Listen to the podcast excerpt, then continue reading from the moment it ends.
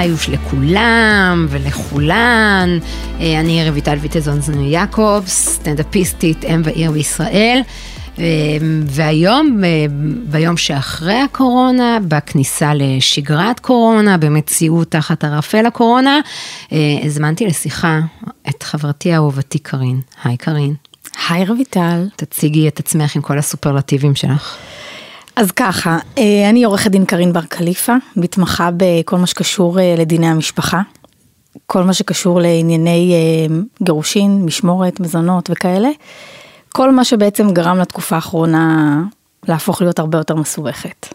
את בגדול עומדים אצלך בתור עכשיו, את קורסת מוואטסאפים, זה הסיפור? בוא נגיד שקרסתי, עכשיו יש איזושהי רגיעה, אבל אין ספק בתחום שלי מדברים על איזשהו גל שכנראה יגיע באיזשהו שלב. כמו אחרי חגים. כמו אחרי חגים. אז נתחיל רגע, ניקח צעד אחד אחורה. אני וקרין נפגשנו לפני 3 חודשים, והתחלנו לדבר על זוגיות, גם על הרבה על משפחה, אבל איכשהו מה שפגש את שתינו זה זוגיות. לשתינו תובנות רבות, בהגיינו לאן שהגענו כל אחת בקריירה שלה, במצב המשפחתי שלה. עם 5 ילדינו. עם 5 ילדינו, בדיוק, על 5 ילדינו. וחשבנו לדבר, בגלל ששתינו פוגשות, קרין פוגשת הרבה זוגות, ואליי פונים גם זוגות צעירים, או באמצע, שהם מתחברים לתכנים, אני כמובן לא יודעת להם ייעוץ זוגי, אלא אוזן קשבת, והחלטנו שכדאי שנדבר על זוגיות, מה אנחנו חושבות עליה, כי גם ביני ובין קרין, פערים כה רבים, כן ולא בעצם. לא חשבנו שהקורונה תבוא, ותזמן לנו הקצנה בעצם, הקצנה מטורפת אפילו, של כל מה שחשבנו שאמורים להיות הבעיות שבשגרה, בעיות, קשיים, אתגרים, אני מפחדת לקרוא מילים, אולי זה, למשבר, להצלחה. לצמיחה. מה שכזה. כן. אז אני רק אדבר על עצמי, ואת תהיה המבוגר האחראי פה באירוע, את פוגשת אותי ביום לא טוב, אנחנו כפי שעקבת, ראית, קראת, תמכת, צחקת, הלוואי, הקורונה עשתה רע בהכל, עשתה גם טוב, אני היום יודעת להגיד, עשתה גם טוב, אבל בטח בזוגיות, ובטח מבנות שאני שומעת עליהן, באה הקורונה ופשוט הביאה את הכל לקצה. את משווה את זה בעצם לתקופה של אחרי החגים, אז מעניין לשמוע מה את חושבת שיש בשניהם, כי מה שאני תמיד חשבתי על אחרי החגים, זה שזה משהו הרבה יותר מרק זוג, זה משהו של כל המשפחה היותר מורחבת. אני, בקבלת קהל שלי, אחרי החגים, כל הודעה או מכתב מתחיל בגיסתי, אחותו, הוא מול אמא שלו, הוא מול ההורים שלי וכאלה, ופה זה היה הפוך, אפילו את זן, זה רק אתם, ומה שנקרא, תאכל את מה שבישלת, אלוהים לא מאמינה שאני בישלתי את כל הטירוף הזה. טוב, זהו, אני סותמת. אז ככה, בואי נעשה איזושהי הפרדה, משום שדווקא בקורונה, אני חושבת שהפוקוס היה יותר על הזוגיות הקיימת, הבעייתית או הלא קיימת, או הבעייתית ממש ממש בשורשיה, משום שדווקא לא היה לאן לברוח. אף אחד לא יכל, בעצם בתקופה של לפחות חודש, כחודש, חודש וחצי, רוב האנשים בעצם היו בבתים. זאת אומרת, לא הייתה את השגרה של העבודה, שהרבה פעמים היא הבטוח שלנו, או המקום שבו בעצם אנשים נחים, לא במובן העשייה, אבל במובן של אין להם את המטלות היומיומיות של מקלחות, ילדים, השכבות, אין להם בעצם הולכים לעבודה, ואז בזמן הזה הם לא נמצאים עם הבת זוג או הבן זוג שלהם, ובעצם חיים מקבילים במקום אחר, בזמן אחר, כשהראש עסוק בדברים אחרים. הקורונה בעצם לקחה את זה. היא שמה בעצם את בני הזוג באותו בית, תחת אותה קורת גג, יחד עם הילדים, כשלאף אחד אין שגרה. בעצם הוציאה את כולנו מהתקה, בהרבה מאוד מובנים. ומה שקרה, זה שבעצם פתאום, בשבוע הראשון, זאת אומרת, לפחות לפי איך שאני ראיתי את זה, ומה שהפידבקים שאני קיבלתי מהאנשים, בשבוע הראשון, אף אחד לא הבין מה קרה לו. זאת אומרת, אנשים היו צריכים ממש רגע להקל את הדבר הזה, להקל את זה שזה גם ברמה העולמית. זה לא משהו נקודתי, זה לא משהו שאפשר רגע לפתור, לסדר, לארגן, לא, אין. צריך ממש ממש רגע להבין שהמציאות השתנתה, ואז יחד עם השינוי הזה, פתאום אנשים הבינו עם מי הם חיים. זה עצוב להגיד, ואני לא אומרת את זה בקטע רע, אני אומרת את זה בקטע פרקטי. אנשים פתאום קלטו, רגע, איך הבית שלי עובד, מה הסדר פה? מישהו, מה שנקרא האיש החיצוני, לעומת הבן זוג הביתי, פתאום מבין מה המשמעות של לגדל את אותם ילדים וכו' וכו', ומה זה אומר? עכשיו 3 ארוחות ביום, וסירים, וניקיון, ועניינים, וגם לא היו עוזרות בית, המון המון המון דברים שאנחנו עושים להם מיקור חוץ, לא היו. ואז פתאום את מסתכלת מסביב, את רואה אותך, את בן הזוג שלך, את ה-X ילדים שיש לכם, וצריך שנייה שהדבר הזה יעבוד, צריך שזה יסתדר, יש פה עניינים של סמכות הורית, יש פה עניינים של זוגיות, עניינים של אינטימיות, זה ממש פגש משפחה בכל הנקודות הכי חשובות שלה כמשפחה. עכשיו, כשאנחנו אומרות שהקורונה בעצם הקצינה דברים, למה אנחנו מתכוונות? אנחנו מתכוונות לזה שעצם הסיטואציה יצרה אצל אנשים, הפעילה אצלם את כל הכפתורים. אנשים שהם אנשים רגועים, והם בסדר, והם מסוגלים לתרגל מעברים, נכון. אם זה מעברים לדוגמה, אנשי קבע שפורשים פתאום חוזרים הביתה. אנשים שיוצאים לפנסיה, אנשים שמחליפים עבודות, נשים בחופשות לידה. כל המעברים שיש לנו בחיים, אז יש כל מיני סוגים של אנשים והתמודדויות. מי שיודע לתרגל מעברים, יודע לאפס את עצמו, להחזיק את עצמו, וכפועל יוצא גם להחזיק את הסביבה. אז אוקיי, אז זה מה שנקרא מכה קלה בכנף. אבל מי שלא, ובעצם רק חושב כל היום, רגע, מה אני עושה? לחוץ לי, צפוף לי, דחוק לי, אני לא נושם, אני לא זה, לקחו לי את השגרה, דאגות הפרנסה שנוספו לזה, בעצם יצרו אצל אנשים תגובות קיצוניות. הנה, אני החלק השני של הנאום היפה שלך, אנשים שלא בתגוב... זה לא רק זה, זה לא רק תקופות מעבר, זה אפילו לא חופשת לידה. אני למשל, בחופשות לידה מאוד לא טוב לי. אוקיי? לוקחים לי את השגרה, לוקחים לי, העבודה בשבילי היא לא, כמובן היא לא רק התעבררות, היא המימוש העצמי שלי, היא מקום שעוד חלקים שבי, באים לידי ביטוי, ושהם אף פעם לא יכולים לבוא לידי ביטוי בבית. זאת אומרת, באופן כזה או אחר. אני על הבמה, לא משנה, זה המקום שלי, מקום שטוב לי בו, וכן, שגם הוציא אותי עכשיו, חופשת לידה סבבה, קודם כל זה תחום, אתה יודע עד מתי, אוקיי? עוד יותר מזה, אני אומרת לעצמי שחלק מהסערת רגשות היא הורמונלית, זה לוקח אותי למקומות של פמיניזם, שוביניזם, הנה, איך אתם מצפים מהאישה ליישר קו עם הגבר, כשפיזית אני לא יכולה, גם אם אני מתה, לעשות עכשיו ולחזור וזה, הוא פשוט קם בבוקר, שם את הפול או את הבוסם ויוצא הלאה, ואני פה, זה לא ידעתי מה הסוף. הכל התחרפן לחלוטין, באמת אין עזרה, אני שנים, הנאומים שלי לזוגות הצעירים, לאימהות, קחי עזרה, אל תבני עליו, על שום דבר, את רוצה, תעשי, בפרוטות, היום, לי לא היה תקופה כזאת ארוכה בחיים, שלא נעזרתי במשפחה, ששמרתי על ההורים שלי, וששמרתי על ההורים של נדב, כדי וזה היה הכל עלינו, שוב, בוא נגיע לסוף, שאני אומרת, גיליתי דברים מדהימים, גיליתי את הבנות הגדולות שלי, שהפתיעו, הפתעת הקורונה זה הגדולות שלי, שאני הייתי בטוחה שזה יהיה לול תרנגולות, של מתבגרות, צווחניות, היו רגעים כאלה, אבל יותר מזה, הם היו לעזר רב, אבל הרבה פעמים מצאתי את עצמי, אומרת, רגע, מה עשה הדבר הזה? אין לו התחלה, אין לו סוף, אין לי את מי להאשים, לא את הממשלה. זה הכי חשוב. לא, בדיוק, ככה עם נדב, בסוף היום שהוא היה חוזר בחופשות לידה, אתה יודע, מה הלך פה זה? דרך אגב, את מדברת על סיטואציה ששני בני הזוג בבית, אצלי זה לא היה ככה. אצלי גם, כמו בחופשת לידה, הוא פשוט ממשיך בחיים שלו, ואצלי הכל על אפס, הכל. אז אני נמצאת די באותו מקום, ומאוד מאוד מבינה אותך, מחר שאני נשואה לאיש קבע, אז חופשות לידה, מה שאת קוראת לו חופשות לידה מבחינתי הוא דרך חיים. כי באמת בן הזוג שלי עסוק מאוד מאוד מאוד, חיוני סופר, אז באמת כל הנוכחות שלו היא לא רלוונטית, אבל דווקא מהמקום הזה, נתתי דוגמת חופשת הלידה כמעבר, אבל הקורונה דווקא בעניין הנשי, בעצם מה קרה?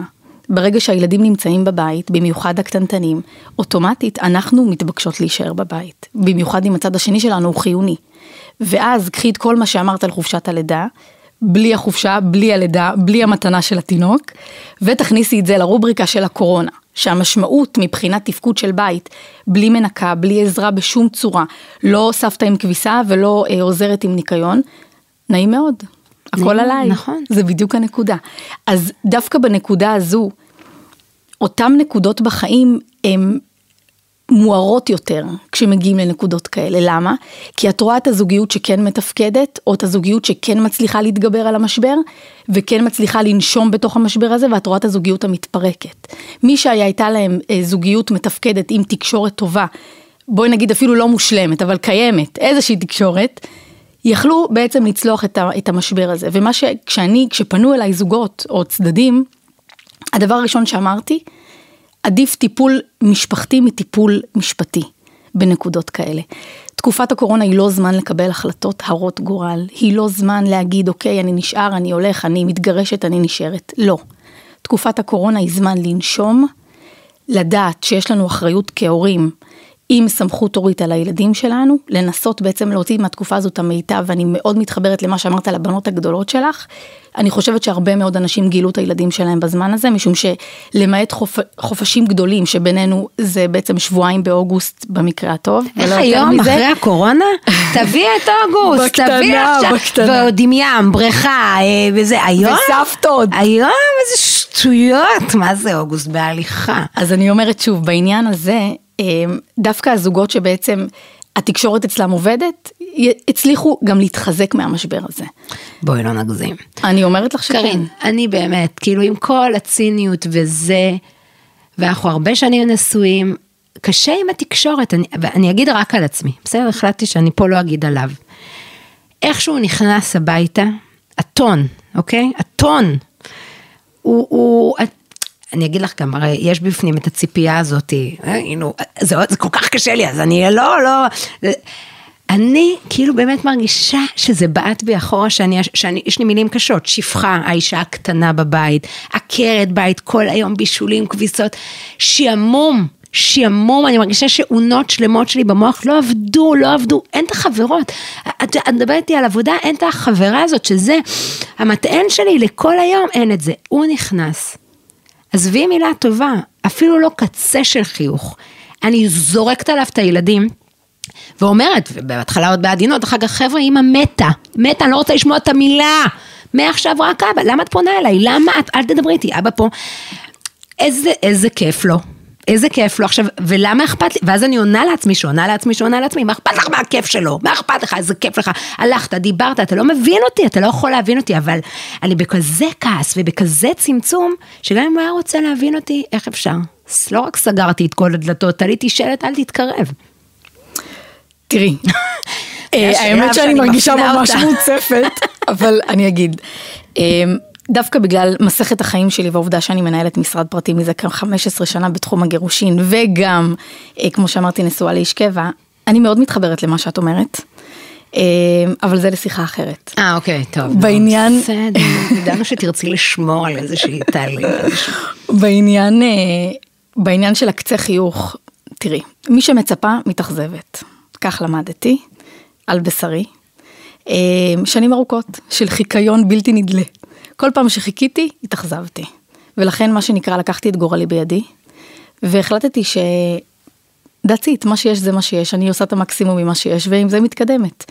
דווקא בתקופת הקורונה, את מדברת על הלכת שנים אחורה, אני מדברת על זה שבמשך כל השנים, היום שסיימתי משפטים, הדבר שהכי הפחיד אותי, וסיימתי כבר עם 2 ילדים, עם שלישית בדרך, היה לרדת מהרכבת המקצועית. כי הרי כל מה שאנחנו בונות, אנחנו עובדות הרבה יותר קשה. כי יש לנו את המשרה של המקצוע, של הקריירה, ויש לנו את המשרה הכי חשובה, שזה בעצם גידול הבית והילדים. ולאורך כל השנים, הדבר שהכי הפחיד אותי זה לרדת מהרכבת.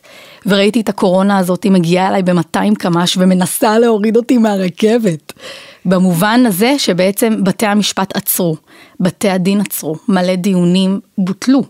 את מאוד רוצה לעזור לאנשים, אין לך איך. את מאוד רוצה בעצם, את יודעת, אפילו סיטואציות שהיית אומרת, אוקיי, פה, אם הייתי עכשיו מגישה איזושהי בקשה, אז יכול מאוד להיות שהייתי עכשיו מצליחה לחלץ אותה, או לחלץ אותו מהסיטואציה, ופשוט אין. רק דברים מאוד מאוד דחופים. אז דווקא בנקודה הזו, אני חושבת שהקורונה מצד אחד בעצם גרמה לי לבוא ולהגיד, וואו, חייבים להחזיק הרבה הרבה יותר חזק בחבל הזה של העולם. כי בסופו של דבר יש פה איזה טלטול מטורף, ומי שתצליח או יצליח להחזיק חזק בחבל, רק יתחזק. ואלה המחשבות שהיו לי בהתחלה, ואותם מינפתי להמשך. ובעצם בסופו של דבר, הנה, בתי המשפט חזרו לעבוד. אני בטוחה שייקח זמן עד שכל המשק, ובמיוחד העולם שלך, שהוא העולם שהיה ראשון לסגור ואחרון לחזור, אבל בסופו של דבר, אני מאמינה שאנחנו נצא מזה מחוזקים. למרות כאילו, את לא מרגישה שזה הולכת להיות מין תקופה בא לך לסגור חשבון עם כולם, בא לך לסגור חשבון עם המדינה, ועם המיסים, ועם הזוגיות, ועם הילדים.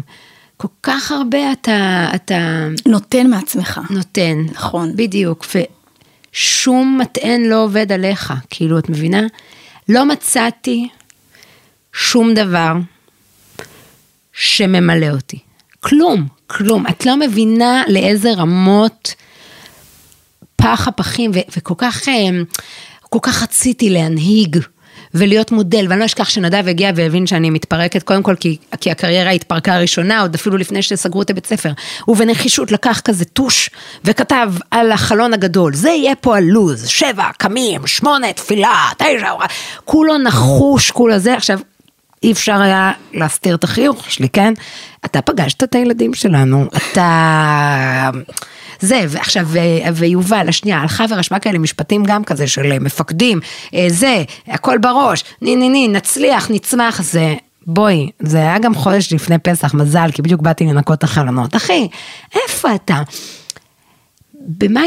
אולי עוד שנה אני יודע במה התקדמתי בתקופה הזאת, חוץ מלדעת שאני יכולה לשרוד משברים. לא המצאתי את עצמי מחדש. נדב אמרתי לו, אני רוצה להמציא את עצמי מישן. אני רוצה... מה שהיה לי, כל כך הרבה עמלנו להגיע למקום הזה שהיה לי, ולשגרה הזאת עם הילדים, וגם זה אימת אותי עם הילדים, וכל הסיפור הזה של, וכל הדבר והבד בלד שעבר בינינו לבין ההוראה, והמורים והגננות, זה רק בייביסיטר, לא, ולהרגיש שהמסגרות, כן בייביסיטר, לא רק בייביסיטר, איפה הילדים למדו יותר בבית, בזה, זה ירער את הכל. תראי, קודם כל, אני חושבת דווקא שאחד היתרונות הגדולים של הקורונה, זו הייתה בעצם העובדה שאנחנו יכולנו להיות עם הילדים שלנו באופן בלתי אמצעי למשך זמן מאוד ארוך. את אמרת יתרונות בתחילת המשפט? אמרתי יתרונות. למה? משום שאני חושבת שעיקר החינוך הוא ביתי בעיניי. זאת אומרת, אנחנו בסופו של דבר תבנית נוף מולדתנו וביתנו. ובעניין הזה, לראות את הילדים שלי, כל יום, כל היום, בוקר, צהריים, ערב, קמתי, התפללתי, לא התפללתי, את רואה את ההבדל בבית, אין מה לעשות. עכשיו, זה היה ברור, גם אני, בדיוק כמו נדב, אולי בגלל שאני אשתו של מפקד, לא מפקד בעצמי, הלכתי לדנדיל דקה לפני שזה נסגר, וקניתי את הלוח מחיק הכי גדול שיש, ועוד כתבתי, קייטנת קורונה עם אמא, תביני את השאיפות. שרד בדיוק 4 דקות. יפה. כי בסופו של דבר אנחנו בני אדם, ואנחנו גם לי טלטלו את השגרה, לא רק לילדים. לקח את הזמן הזה רגע להבין, שבסופו של דבר אני פה המבוגר האחראי. ואני כנראה המבוגר האחראי היחיד, לפחות עד שעות הערב, ולכן הייתי חייבת לאסוף את עצמי ולייצר איזשהו סדר יום.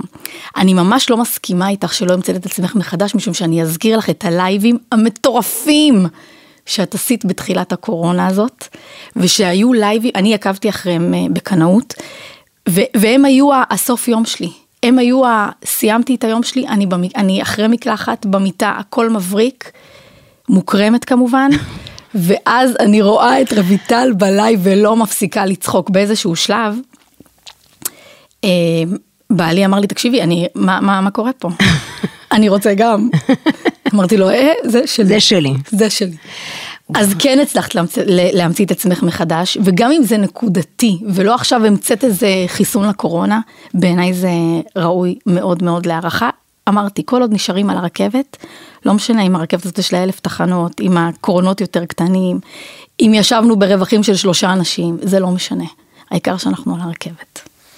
מה שאני תמיד מפחדת, ומה שאני מרגישה שהמקור הכי גדול לכל הבעיות של זוג עם עצמו, של הורים מול הילדים, של אישה מול עצמה, זה למה אני מצפה מעצמי ומה יש לי. למשל, אני גם, אחד הסרטונים הראשונים היה, שבאמת כל האימהות המתוקתקות, שמבשלות, זה הזמן לבישול בריא, שכן הצליחו לעשות איזה לוז, שהתקדמו, שגמלו את הילדים, שזה עושה לך הרגשה שאת לא בסדר. החלום שלי בכלל בקריירה זה לתת לכל אישה להרגיש שאיפה שהיא בנקודת זמן שלה היא מושלמת. החזון שלך הוא גם להגיד, אבל בואי נסתכל קדימה, וביחד נבין שיש בתוכך את הכוחות לעשות עוד קפיצה. כי אני מהסוג המבשל שלקח את הדברים קדימה וטטטטטט. אבל על זה את צוננת אותי ואת זה כבר סיכמנו, ואנחנו חייבים עם זה לגמרי בשלום ובאהבה. תראי שהקהל יותר יאהב את הצד שלי. גם אני יותר אוהב את הצד שלך. שלא הגיע לסוף היום מקולח עם בית מבריק ומוקרם, אלא עם קרם על הרצפה מרוחה בנוטלה.